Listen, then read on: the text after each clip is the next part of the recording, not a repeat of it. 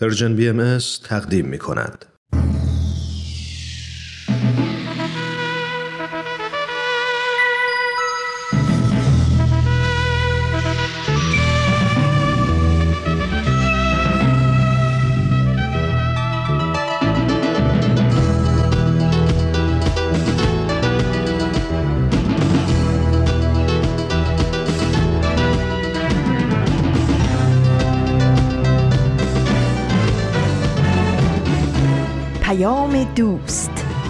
برنامه ای برای تفاهم و پیوند دلها.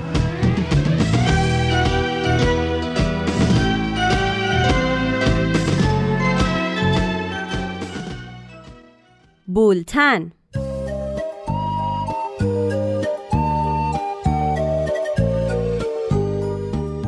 امروز 29 آبان ماه 1399 خورشیدی برابر با 19 نوامبر 2020 میلادی است. این نهمین شماره بولتن است.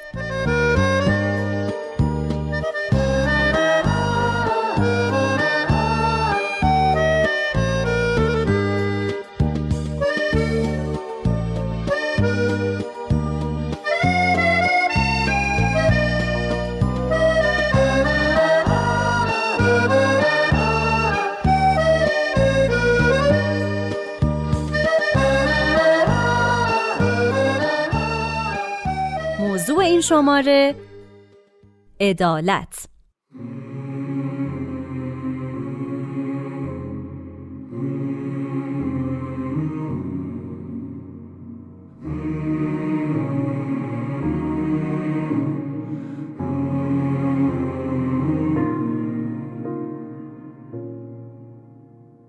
قاضی زیاد می شود وقتی عدالت نیست.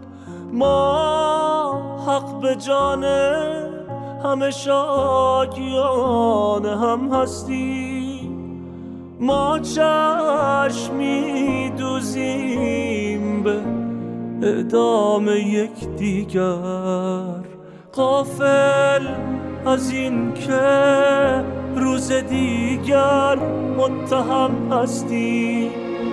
از این همه صدای بد اخبار بد انگار. هر گوشه بگریزیم هم سرسام می‌گیریم. من دارم از خودم و از تو سخت میترسم. مایی که از ناکامی هم کام می‌گیریم قاضی زیاد می‌شود وقتی عدالت نیست.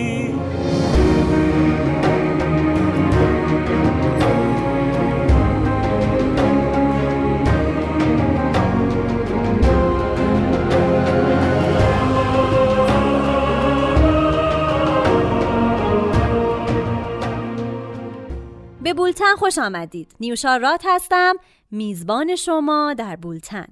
سردبیر برنامه آزاده جاوید.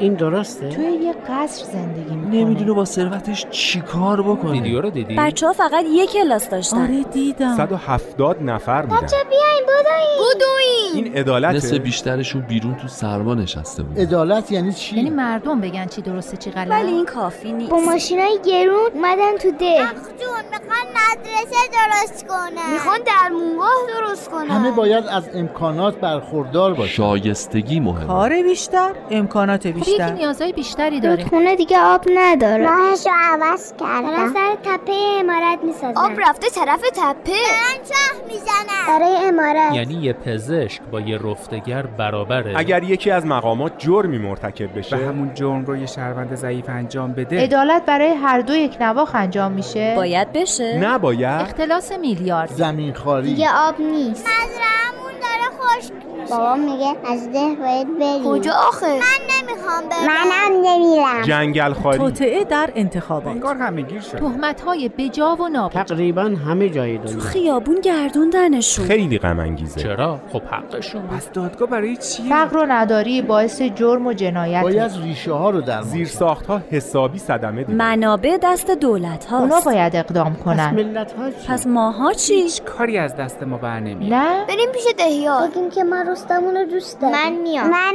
میام. پس بریم. بریم. باید کمک کنن باید اقدام کنیم. اینا بچه های ما هستن. هموطنان ما هم نوع باید راه بیفتیم بریم. بریم. بولتن مجموعه است از نظرات همکاران ما که هر کدوم با ابتکار و هنر خودشون گوشه ای از ابعاد یک موضوع رو با شما شنوندگان فرهیخته در میون می‌گذارن. می‌تونید برنامه های رادیو پیام دوست از مجموعه Persian BMS رو با شناسه at Persian BMS دنبال کنید.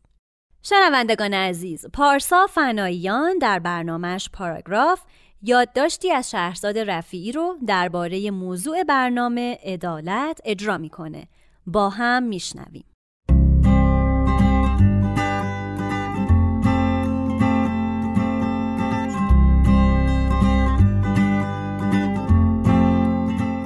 پاراگراف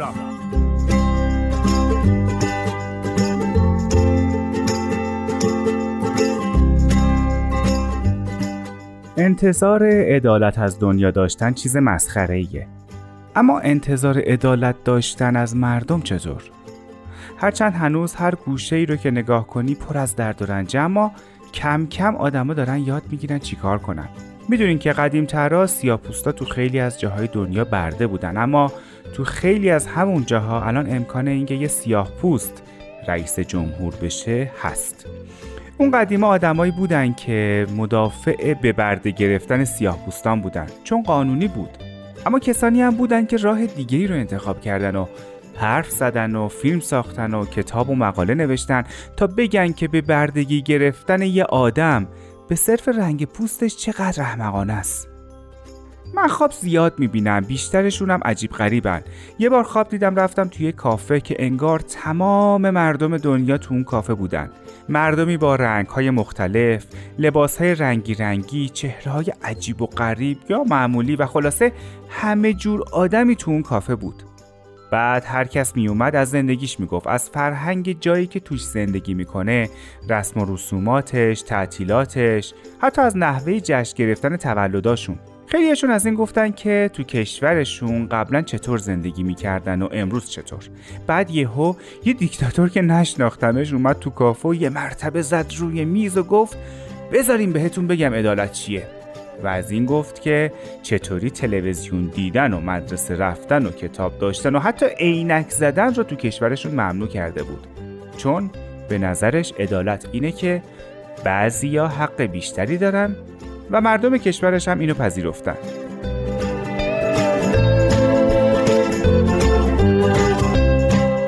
تو خواب حرفای اون دیکتاتور برای من خیلی خنده دار بود. و به خودم می‌گفتم مگه میشه؟ من که امکان نداره همچین آدمی روم تاثیر بذاره که نمی‌دونم یهو چی شد. دیدم توی جای دیگه کافه هستم و هیتلر مشغول سخنرانیه.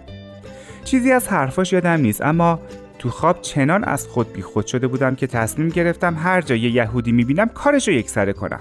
یا یه دختر بچه رو دیدم زیر یه شیروونی که قایم شده بود و خاطرات می نوشت و با خودم فکر کردم که چه کشتنش راحته. که یهو از خواب بیدار شدم و وحشت کردم و پیش خودم گفتم خدایا من چه فکری کردم؟ خلاصه تمام این اتفاقا ممکنه بیفته و باید من حواسم باشه که حواسم رو جمع جمع کنم و مواظب باشم نه کسی نظرش رو به هم تحمیل کنه نه کسی رو وادار کنم کاری رو که نمی‌خواد انجام بده. و حرف خودم رو به کرسی ننشونم. اصلا به نظرم معنی عدالت همینه. هر کی به حقش برسه. اما من اون کسی نیستم که تعیین کنم حق دیگران چیه. فقط کافی ازشون بپرسم که چه چیزی براشون بهتره و چی دلشون می‌خواد. و وقتی به جواب رسیدم کمک کنم که اونا هم به حقشون برسن.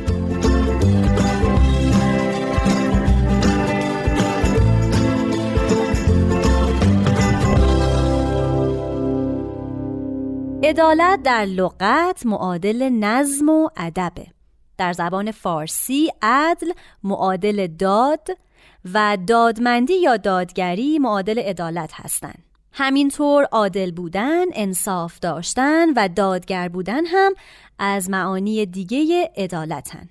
ببینیم کلمه عدل در دانشنامه اسلامی چطور معنی شده.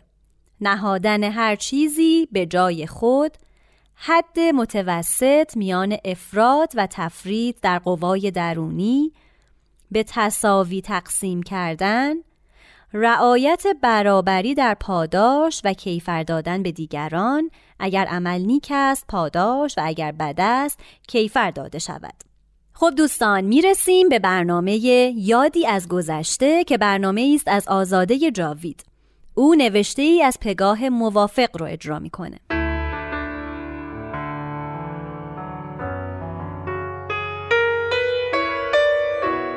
یادی از گذشته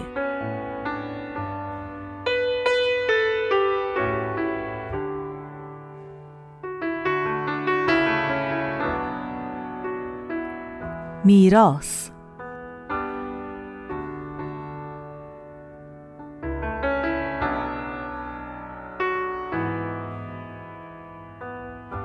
تو دوره راهنمایی در زمان ما مسابقات هنری بین مدارس برگزار می شد. این یکی از خاطرات زندگی من در اون دورانه.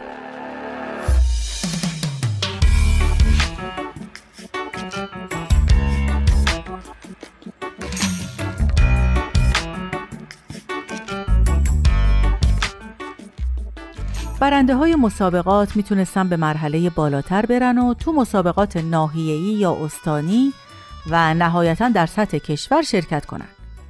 من در مسابقات بین مدارس در رشته دکلمه و فن بیان شرکت کرده بودم و نفر اول شدم و داشتم برای مراحل بعد آماده می شدم.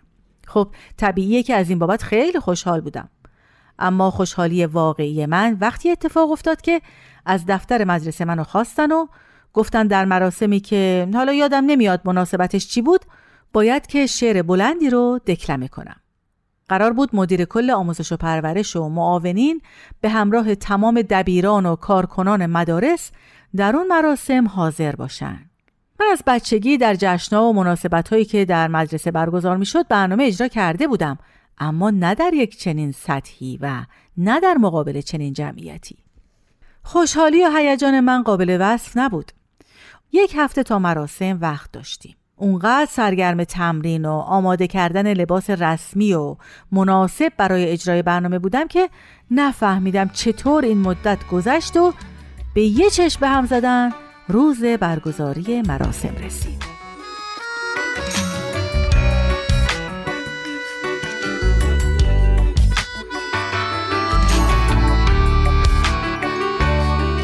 شروع برنامه ساعت 6 عصر بود و به من گفته بودن حدود ساعت هفت نوبت اجرای من خواهد بود. رأس ساعت در محل حاضر شدیم. خانوادم به سالن هدایت شدن و منو بردن به سالن بزرگی در پشت صحنه جایی که یه گروه موسیقی، یه گروه کور، یه گروه رقص محلی و چند نفر دیگه مثل من منتظر نوبت اجرای برنامه های خودشون نشسته بودن و بعضا با صدای آهسته زیر لب زمزمه هایی می‌کردن.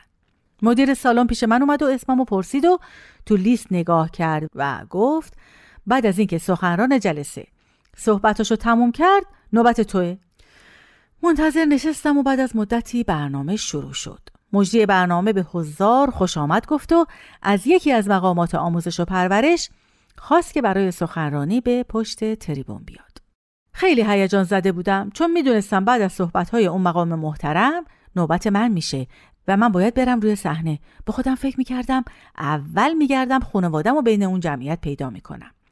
وسط های سخنرانی دختری همسن و سال من همراه یکی از مسئولین برنامه وارد اتاق شد و رفتن طرف مدیر سالن. اون مسئول در گوشی با مدیر صحبت کرد.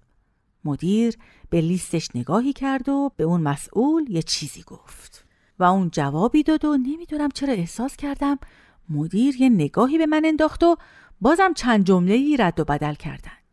یه کمی که دقت کردم اون دختر رو شناختم. اه تو مسابقه با هم بودیم. فکر می‌کنم اون سوم شده بود. اینجا چه کار می‌کرد؟ نفهمیدم مدیر سالن به سمت مجری رفت و به اون یه چیزایی گفت و اونم توی کاغذی که تو دستش بود یه چیزایی نوشت از نگاه کردم به اونا دست کشیدم و حواسم و به کار خودم جمع کردم و یه کمی آب خوردم و به متن شعر یه نگاه دیگه ای انداختم و با اینکه اون را از حفظ بودم خط به خط از رو خوندم و شعر رو گذاشتم کنار. همون موقع سخنران جملات پایانی سخنرانیش رو ادا کرد و حضار شروع به کف زدن برای اون کردن.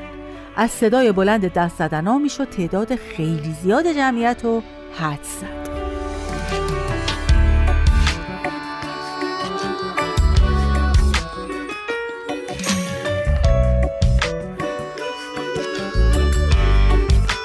وقتی مجری وارد صحنه شد منم از جام بلند شدم و به طرف در صحنه حرکت کردم و منتظر شنیدن اسم خودم بودم تا وارد صحنه بشم. اون دختر تازه وارد کنار در ایستاده بود. چون قبلا هم اونو دیده بودم لبخندی بهش زدم که در کمال تعجب دیدم برام یه پشت چشمی نازک کرد.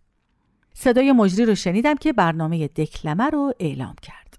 آماده بودم که وارد صحنه بشم. که شنیدم مجری به جای اسم من یه اسم دیگر رو به عنوان نفر اول مسابقه دکلمه و فن بیان اعلام کرد.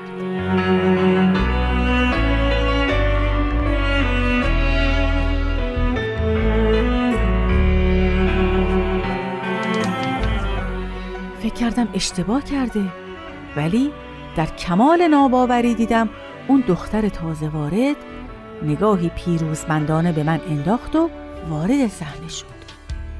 خوشگم زده بود. بازم نمی‌خواستم باور کنم. به مدیر صحنه نگاه کردم. خودشو مشغول یه کاری کرده بود و پشتش به من بود. پاهام میلرزید. تو این موارد آدم کمرویی بودم. سعی کردم برم طرفش و ازش سوال کنم که جریان چیه. اما نمی‌تونستم. یه که گذشت دیدم مادرم اومد پشت صحنه و به من گفت چی شد؟ فکر کرده بود برای من اتفاقی افتاده و اونا مجبور شدن یکی دیگر رو معرفی کنند. وقتی دید من سالمم رفت سراغ مدیر سالن و ازش جریان رو پرسید.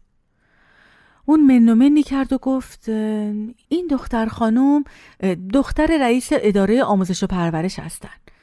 پدرش اصرار داشت که اونو نفر اول اعلام کنیم و برنامه رو اون اجرا کنه. خب ما نتونستیم روش رو زمین بندازیم. پتکی به سرم فرود اومده بود صدای جر و بحث مادرم با اون آقا رو نمیشنیدم برام مهم نبود که روی صحنه نرفتم بیشتر از این ناراحت بودم که انگار به بازی گرفته شده بودم اگه قرار بود که حتی به ناحق یکی دیگه برنامه رو اجرا کنه چرا منو دعوت کردن؟ چرا تا آخرین لحظه به هم هیچی نگفتن و من خوشخیال و به اصطلاح سر کار گذاشتن؟ معنی بیعدالتی رو اون روز برای اولین بار توی عمرم با تمام وجود حس کردم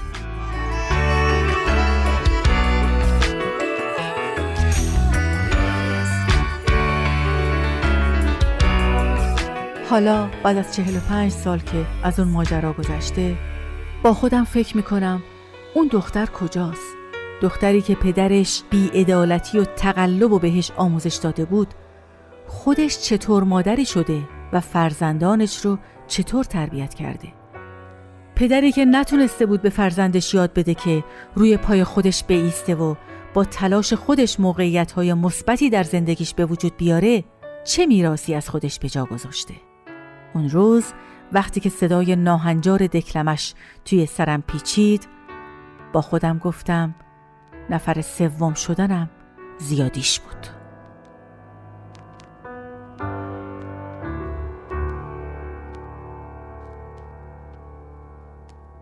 برنامه های Persian BMS رو می‌تونید از طریق همه برنامه های پادکست خوان پیدا کنید و بشنوید. به این ترتیب که Persian BMS رو در هر یک از اپلیکیشن ها جستجو کنید. اگر به برنامه ها امتیاز بدین کمک بزرگیه به ما برای تهیه برنامه هایی بهتر. در برنامه ما مردم نازنین نوید توکلی تهیه کننده و میهمانش ارسطو رحمانیان در مورد عدالت صحبت می‌کنن بریم بشنویم. ما مردم نازنین.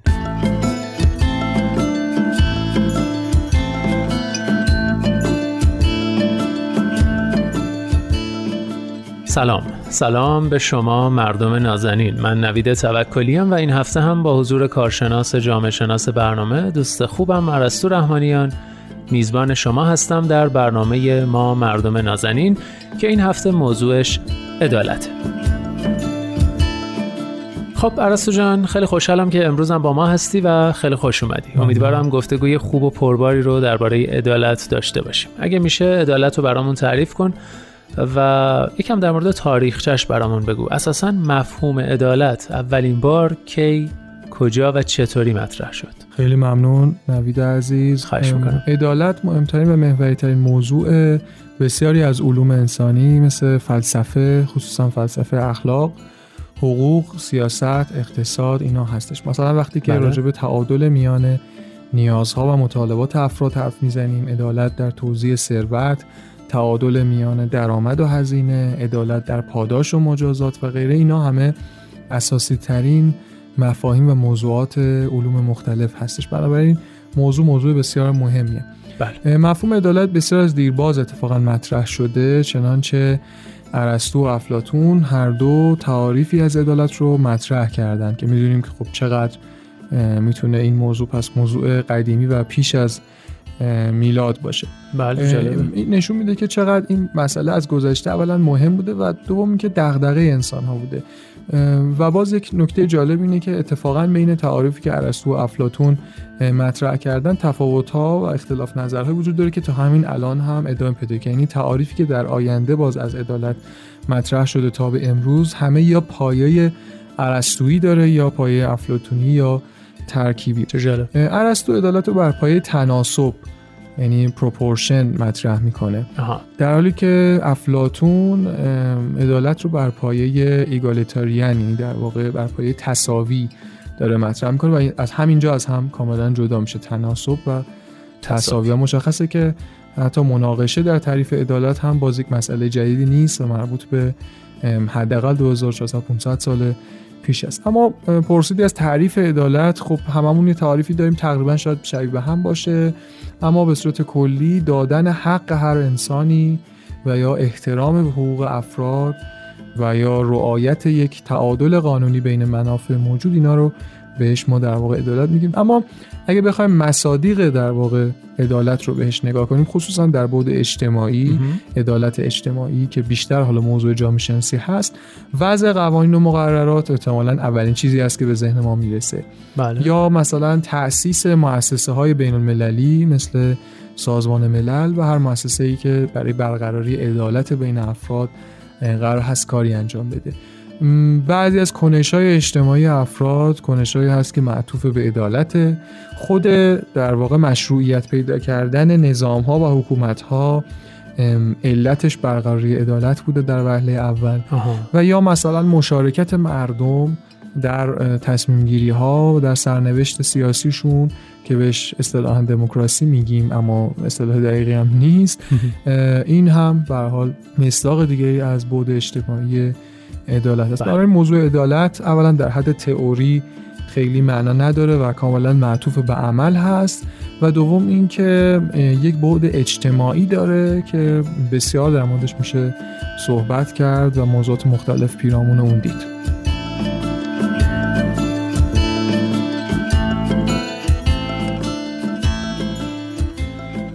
خب برای جان در مورد عدالت اجتماعی صحبت کردیم ما هم زیاد شنیدیم این اصطلاح. این عدالت اجتماعی دقیقا چیه و چه معنا و کاربردی داره؟ اگه بخوام ارجاع بدم می‌تونم از کتاب جامعه سیاسی بشیریه بهتون بگم که اونجا بشیریه میگه که موضوع عدالت تصمیم گیری برای تعیین ملاکی هستش که طبق اون اعمال آدمیان و افراد در سطوح و حوزه های گوناگون در رابطه با هم مورد داوری قرار می‌گیره. حالا این داوری در واقع باید یک سنخ آرمانی مطلق داشته باشه. یعنی یک ملاک تمیز دهنده خوب داشته باشه که کل انسان ها رو بشه با یک عینک و با یک کیفیت داوری کنه. فرق نمی‌کنه دیگه. پیر و جوون ثروتمند و فقیر توانا و ناتوان مرد و زن. اساسا هیچ عنصری نباید بر این داوری تاثیر بذاره و اگر یه چنین چیزی یک چنین خطکشی ما داشته باشیم می‌تونیم اون رو در واقع خطکش عدالت اجتماعی بدیم. امروزه این باور همگانی دیگه وجود داره که روابط و مناسبات افراد و گروه ها قوانین و مقررات جامعه و نهادهای اجتماعی باید عادلانه باشند مقررات و الزامات اجتماعی وقتی از مشروعیت برخوردارن که یا با عدالت انتباق داشته باشن و یا بر اساس اون به وجود اومده باشن و یا بر مبنای اون اجرا بشن. به حال عدالت نه تنها در مورد فرد و کنش فردی بلکه در مورد جمع رفتار اجتماعی و اساسا جامعه جهانی نیز معیار و ملاک هستش.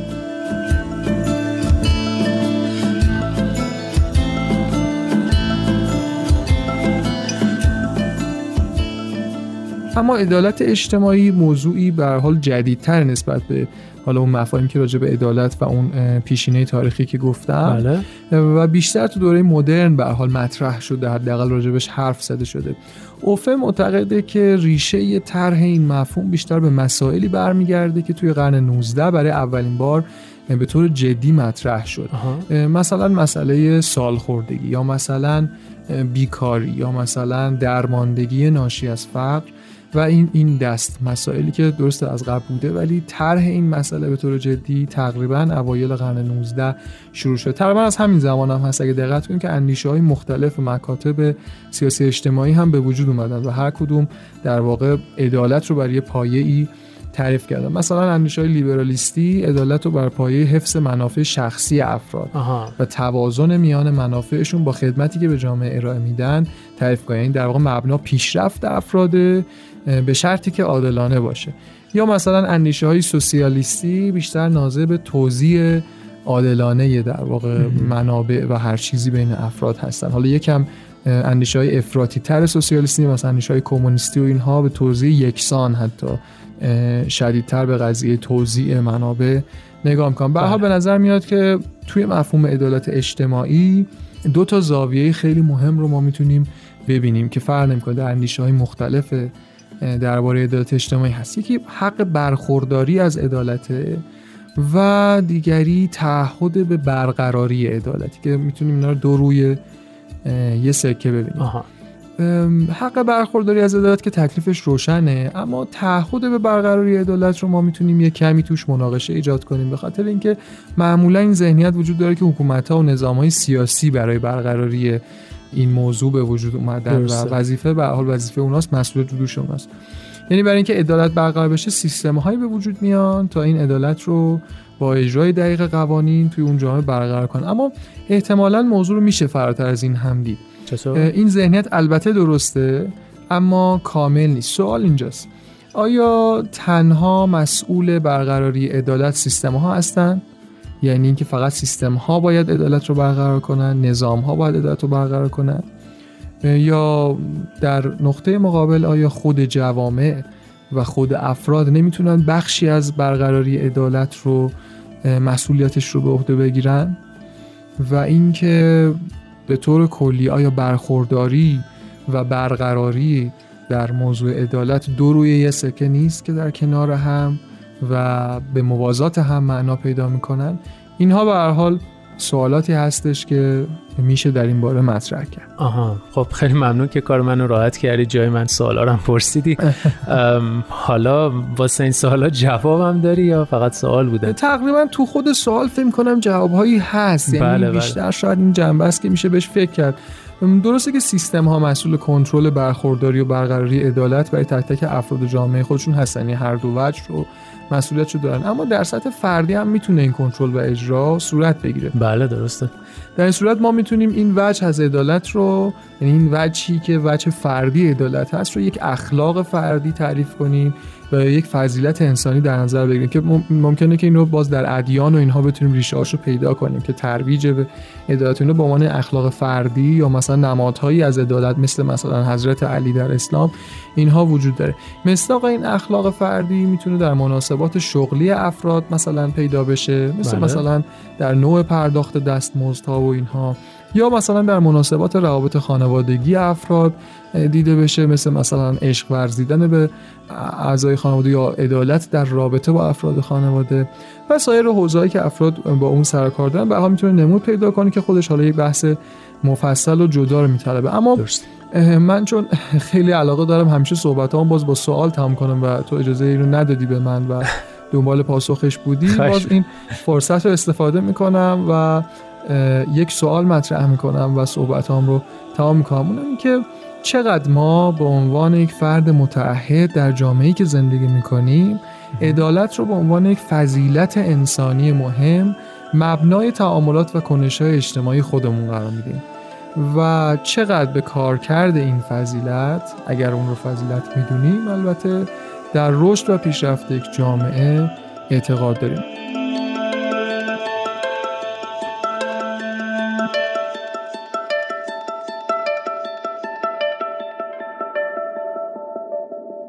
عدالت اجتماعی یعنی طراحی و اجرای نظام حقوقی به گونه‌ای که هر کس به حق اقلانیش برسد و در مقابل آن حقوق وظایفی را انجام دهد یا مسئولیت و عواقب تخلف از آن را بپذیرد. با این حال در تعریف عدالت اجتماعی توافق محکمی وجود ندارد.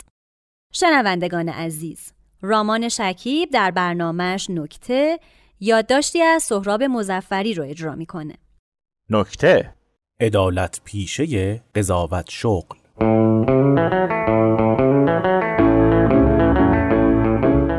سلام من دادخواه عزل محور هستم و شغلم قضاوته. نه تنها توی محل کار بلکه در تمام لحظه ها به صورت خداگاه و ناخداگاه قضاوت می‌کنم و البته سعی می‌کنم این کار رو با رعایت انصاف و کاملا عادلانه انجام بدم. کلا باید اینجوری بگم که قیافم شبیه قاضی است و هر جا هر اتفاقی که میفته همه میگن آقای دادخواه شما منصفی بیا گوشه کارو بگیری قضاوتمون کن. الان به عنوان نمونه می‌خوام اتفاقات روز گذشته رو از صبح تا شب براتون تعریف کنم تا ببینید این کار چطور در زندگی من جاریه. دیروز صبح تا چشم باز کردم دخترم اومد جلو گفت بابا شهروز عروسکمون برداشته نمیده. گفتم الان اون میره مدرسه عروسک تو می‌ذاره خونه. گفت نه شهروزو میگم. تازه فهمیدم منظورش داداشش نیست سگمونه. گفت بیا دادگاه بازی کنیم ببینیم حق با کیه. یعنی اولین قضاوت دیروز من بین دخترم و شهروز چیز بین دخترم و سگمون بود. من خیلی عادلانه به جفتشون متذکر شدم که یا با هم با این عروسک بازی کنید یا اگر می‌خواید تنها بازی کنید براش برنامه ریزی کنید که جفتتون هم خوشحال باشید. اما متاسفانه بازم تو لحظه‌ای که داشتم از خونه می اومدم بیرون دیدم دخترم و سگمون رو بسته به در کمد عروسک جلوش تکون میده اون زبون بستم زوزه می‌کشه. از همون روز اولی که ما پامون رو گذاشتیم تو ساختمون رو در باز کردیم که تازه بیایم ببینیم اصلا خونه چه شکلیه. یه دفتر حساب کتاب و چند تا دونه کلید دادم به ما و گفتن مدیریت ساختمون چرخشیه. الان هم نوبت واحد شماست. نشون به اون نشون که الان چهار سال بنده مدیر ساختمونم. دیروز از در که اومدم بیرون تا برم سمت محل کار دیدم دو تا از همسایه های طبقه بالا نشستن دم در واحد. خانم اکبری می‌گفت آقای اسقری میخ کوبیده تو دیوار اتاقش. میخو چنان محکم کوبیده که دیوار حال خانم اکبری ترک برداشته. آقای اسقری هم می‌گفت دیوار تو از اولش مورد داشته وگرنه میخ من اونقدر جون نداره که بخواد ترک ایجاد کنه.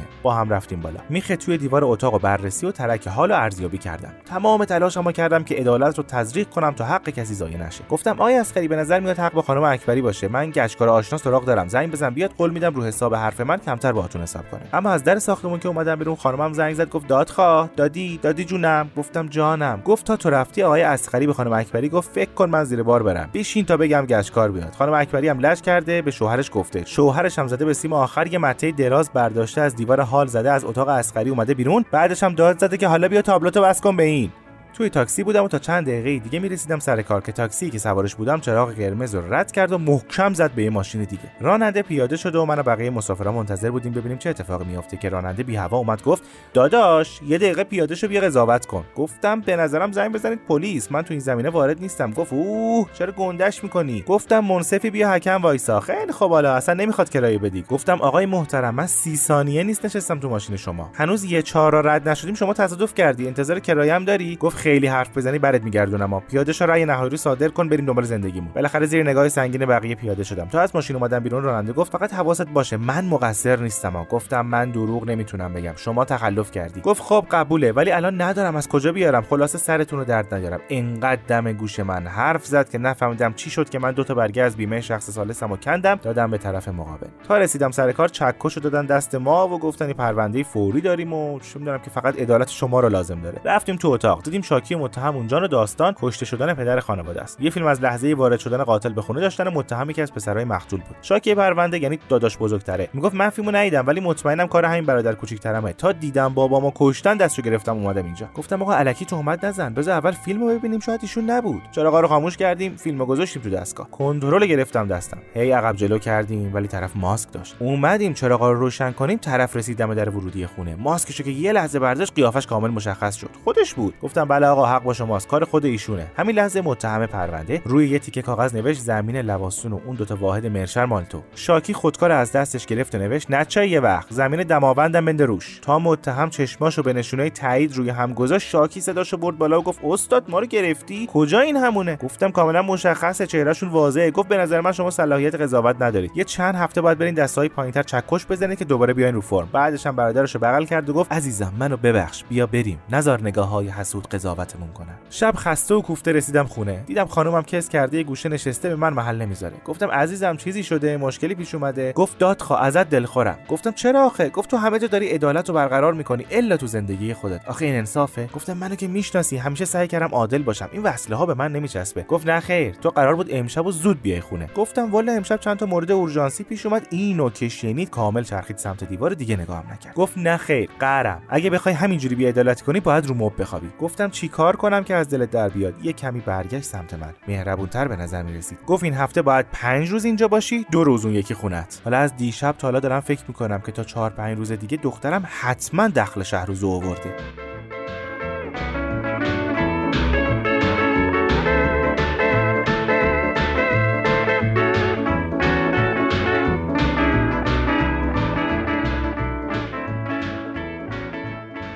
عدالت در اخلاق یونانی صفت کسی است که هر سه صفت حکمت، شجاعت و عفت رو داشته باشه.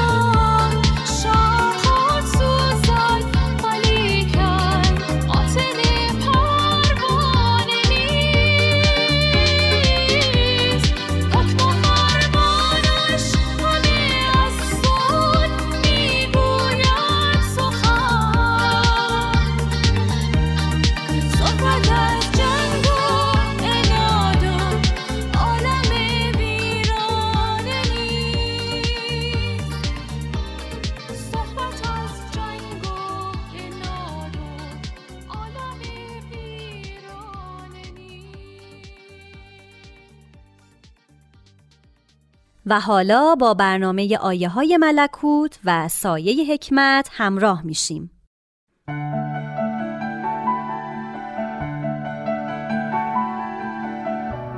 آیه های ملکوت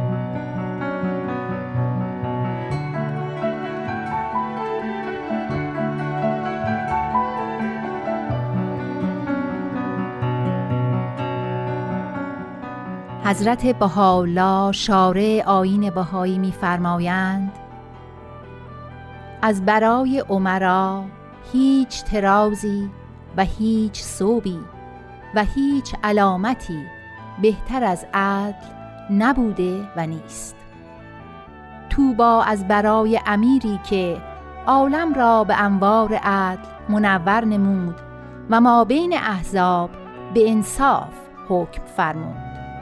امیری که موفق شد به عدل او از عباد مقربین در کتاب مبین از قلم اعلا مستور و مذکور.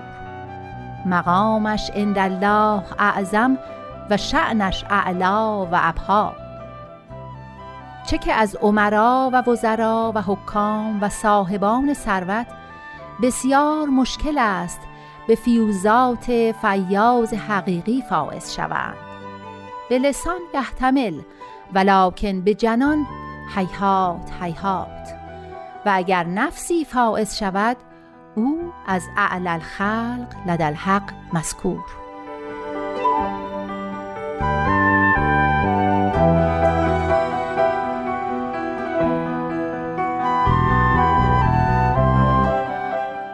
و نیز میفرمایند باید کل به ما امرو بهی متمسک باشند.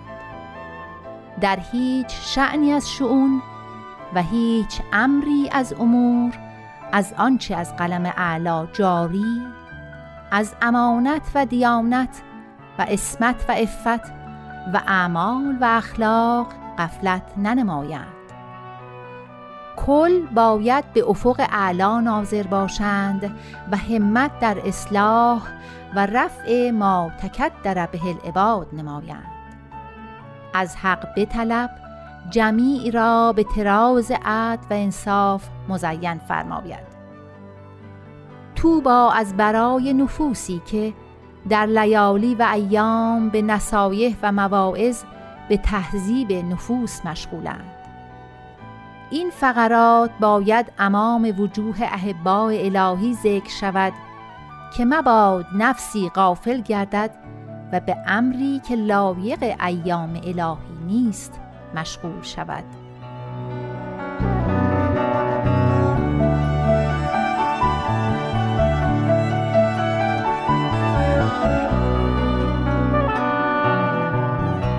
حضرت بهاولا در لوحی دیگر می‌فرمایند حق شاهد و گواه اگر چنانچه مخالف شریعت الله نبود دست قاتل خیش را میبوسیدم و از مال خود او را ارث می‌دادم. ولی چه توان نمود که حکم محکم کتاب روا نداشت و حتام دنیا در نزد این عبد نبود. و به کمال تأکید بیان می‌فرمایند به یقین مبین بدان این ظلم های وارده عظیمه تدارک عدل اعظم الهی می نماید همچنین میفرمایند سراج عباد داد است. او را به بادهای مخالف ظلم و اعتصاف خاموش منمایید و مقصود از آن ظهور اتحاد است بین عباد و نیز هیچ نوری به نور عدل معادله نمی نماید. آن است سبب نظم عالم و راحت امم. همچنین میفرمایند مربی عالم عدل است چه که دارای دو رکن است مجازات و مکافات. و این دو رکن دو چشمند از برای حیات اهل عالم.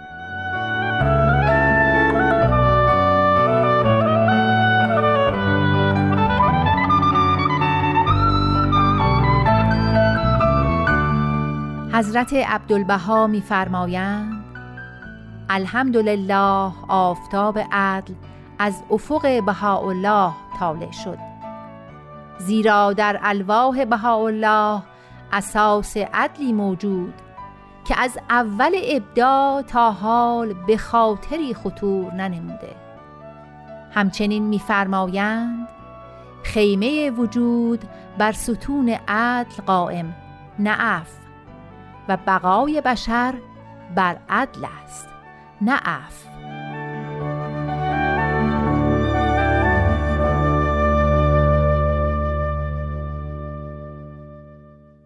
من نیوشا راد هستم. تا بولتن بعد بدرود.